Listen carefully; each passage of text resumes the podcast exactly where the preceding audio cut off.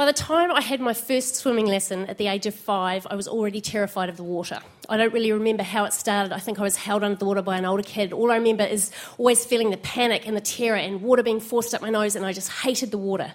But I eventually learnt to swim at the age of 43. So 38 years in between, it makes me sound like a slow learner, but I spent those years just avoiding the water because I just hated it. I would make up any excuse. I didn't like the beach because the sand would get on my book, but really I was just scared of the water. And you know, we had school sports at high school and everyone had to go in the swimming. And everyone else swam a length, but they made me and three other losers swim a width.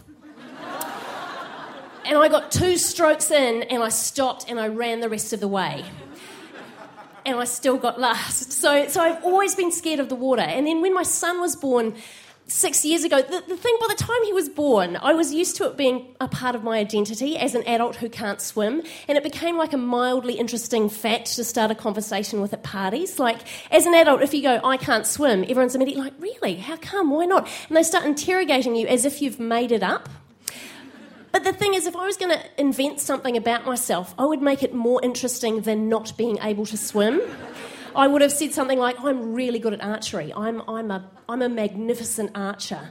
Or I would have said, Oh, my father was partially eaten by a bear. I would have said something better than I just can't swim. And so when my son was born, I didn't want him to have the same fate as me. And so I made sure that we started swimming lessons with him when he was tiny. He was seven months old. And when they're that age, you have to go in the water with them. But it was okay because it was only waist deep. I didn't have to put my face in. And at that stage, when you, when you are swimming with a baby, all you're basically doing is you're just swishing them around. It's like you're washing a marrow. There's nothing very much happens in the swimming lesson, and then they get a bit older and they start to do more stuff like crawl off a mat into the water, and you catch them, and I dropped mine. Um, I caught him again. I got him out of the water. I, was panicking and I kind of fished him out of the water, and he came up with a smile on his face like he was Esther Williams in a water ballet. Like he just, I was like, we are not the same person.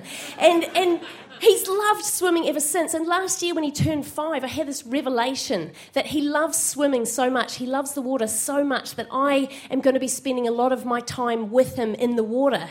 And, and I was like, as his parent, I should be able to enjoy that. And I should also be able to rescue him if something goes wrong. And I should be able to swim. Also, the secondary reason was I can't let my five year old beat me. So.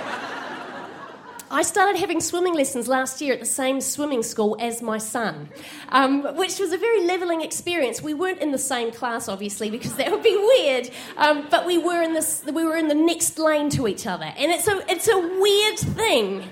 It is a weird thing to look around a pool that is full of swimming lessons and realise that there are 50 people in that pool, and you are the only person who is older than five. And you also think, don't think about what's gone in the water. So, the first swimming lesson I had, I was terrified. And it sounds so stupid, but I was terrified. And the, the teacher went, It's okay, all I want you to do is put your face in the water and breathe out. And I was like, That is the worst thing you could ask me to do. And so I put my face in the water and I freaked out and I stood up again. And she went, I know what your problem is. You've got to breathe air out your nose.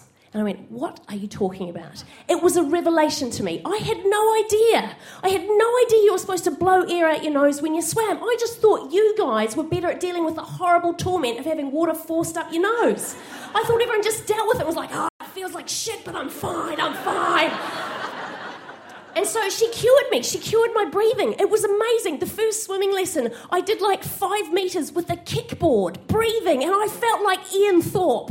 I was like, obviously an Ian Thorpe with lowered expectations, but an Ian Thorpe, right? And I was like, that's it, I'm cured. I can swim. I can totally do it. And I went back to the next lesson thinking that I was not afraid of water anymore. But this thing happens when you've been afraid of something for so long, even though intellectually you know you don't have to be frightened of it anymore, your hindbrain doesn't believe you. And so I went back to the second lesson. I put my face in the water, going, It's okay. I breathe out air through my nose. It's okay. But my hindbrain was going, No, the wetness kills us. Game over, man. Game over.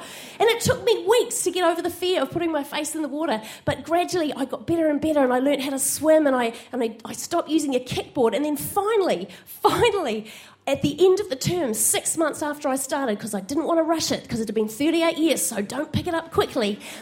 At the end of six months, I swam my first 25 metre length and I got to the end of the pool and I was so euphoric. And my little boy was at the end of the pool and I went, Mummy just swam my first length! And my son went, Good job, Mummy, go and do another one. and, and I had this, this revelation that, like, um, like, I've done a whole lot of things for the first time. I've swum my first length. I've gone to a pool on purpose for pleasure with my husband, and I've swum so much. I got sick from the lactic acid, and I was sick in the car park, and it was amazing.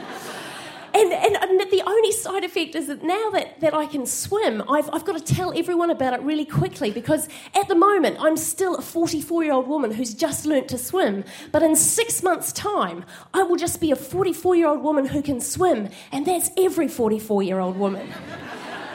and so I'm going to have to come up with a new story at parties that makes me mildly interesting. So I'm going to go with being a magnificent archer. Thank you.